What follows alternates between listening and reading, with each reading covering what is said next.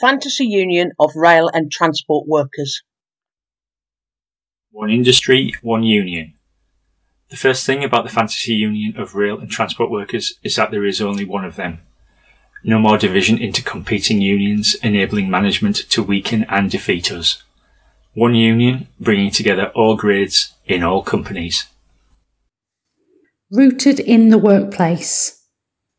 The Fantasy Union of Rail and Transport Workers involves its members. In each workplace, the union is not seen as a distant organisation or as just the local rep, but as something that every worker can be involved in. The union has a real presence in the workplace. Members are talking about what is going on, updates are always available, everyone knows where to turn for information, representation, or help. Members can be involved because the union provides information. It keeps us up to date with what's going on in negotiations, with rates of pay and conditions in different industries and companies, with political developments, with what the union is campaigning about, and how we can be involved.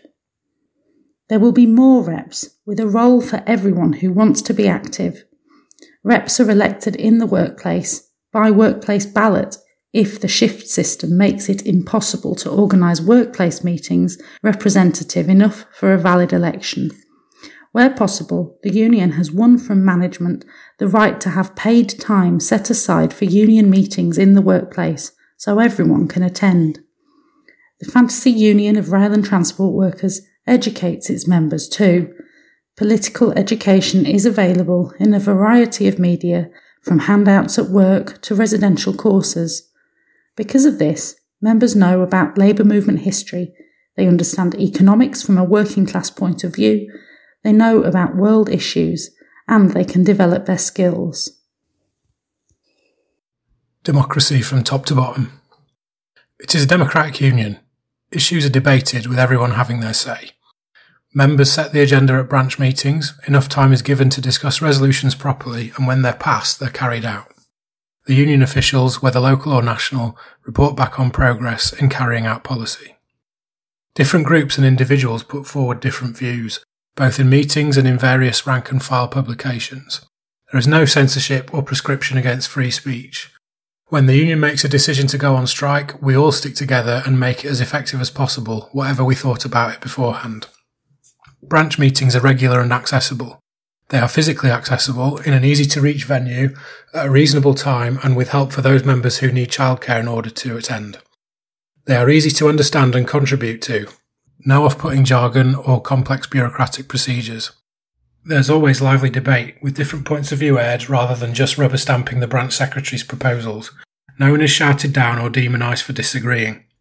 Everyone knows that branch meetings are for all members, not just for reps and officials, Every issue that is important to people at work is covered, and there is still time for discussing issues in the wider world. We resolve our differences by debating and voting. There is no place for violence or bullying between union members or around union events. Elected and accountable. Every union official who makes political or industrial decisions is elected. Members elect them every year can instruct them what to do at regular meetings, and can recall and replace them if the members are not happy with what they have done. There are no special privileges for union officials, so there is no incentive for anyone to take up a post apart from to represent and serve the members, not to get more money, or to get off the job, or otherwise to get your snout in the trough.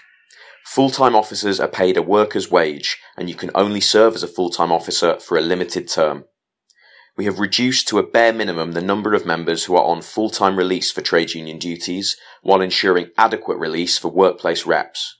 This is because we find that union representatives who have to work under the conditions they have negotiated tend to negotiate better deals. Their presence at work also makes them much more in touch, accessible and accountable.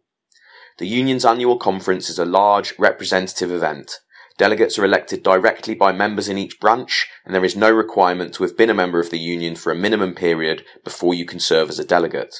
The national executive carries out the policies decided by the conference. The Fantasy Union of Rail and Transport Workers is controlled by its rank and file members, not by an all-powerful general secretary or an out-of-touch, unrepresentative clique. Executive members and officers are accountable to those who elect them. Organising. Every rail and transport worker is a member of the Fantasy Union of Rail and Transport Workers. The union has an effective, democratically decided organising strategy in which rank and file members recruit their colleagues and organisers go out to unorganised areas, including sections of the workforce who are isolated, low paid, outsourced, casualised, or otherwise vulnerable. Every new member of staff is asked to join, and not just to join, but to get active. A fighting union. The union fights militantly for its members' interests.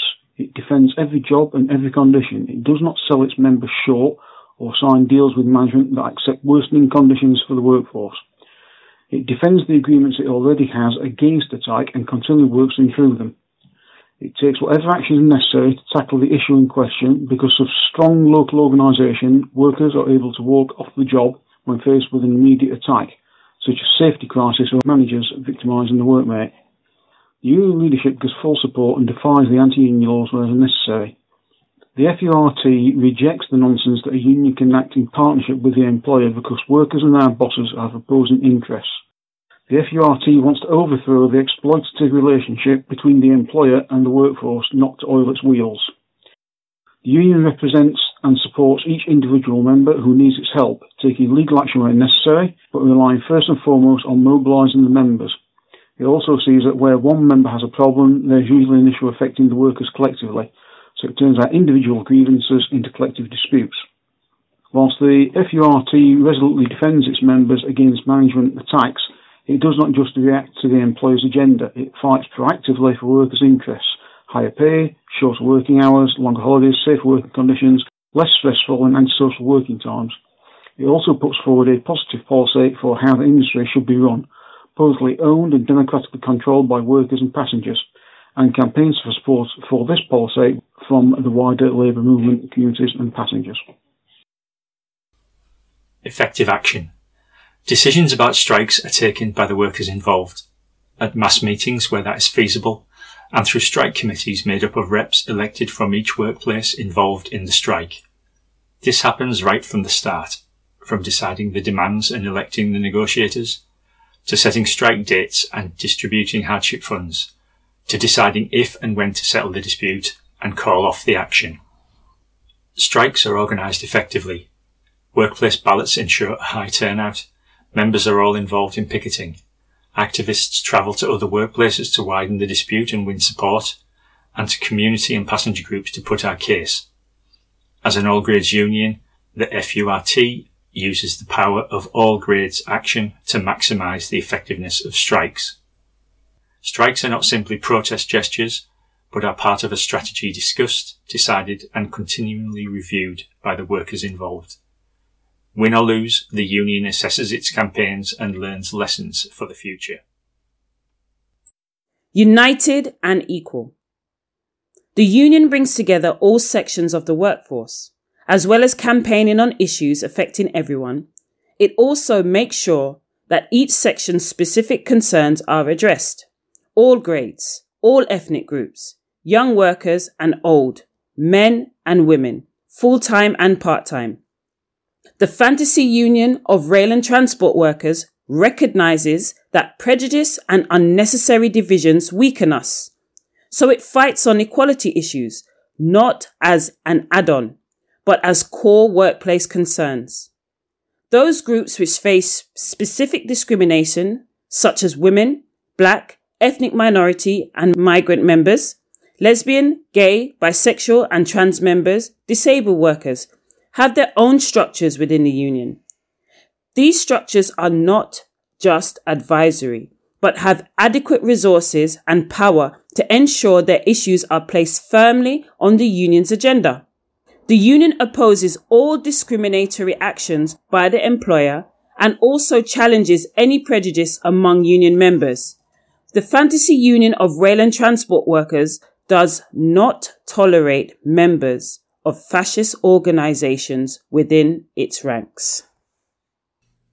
A political union. The Fantasy Union of Rail and Transport Workers is political.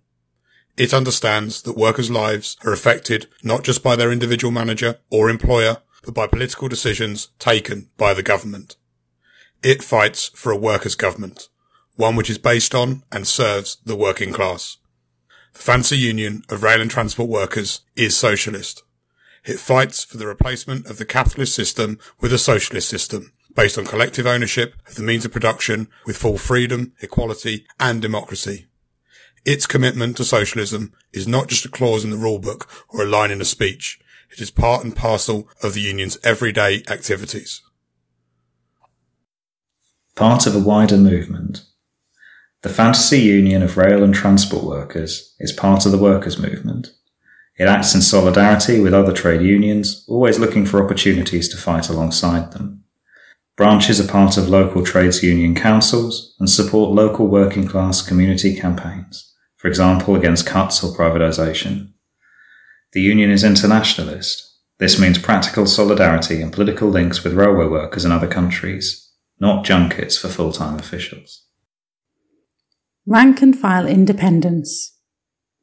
Rank and file reps and activists organise independently to put pressure on the leadership and to take up the reins if the leadership fails to fight properly. Despite this being a perfect fantasy union, the rank and file continues its independent organisation. After all, we don't want things slipping back to how they were in the bad old days.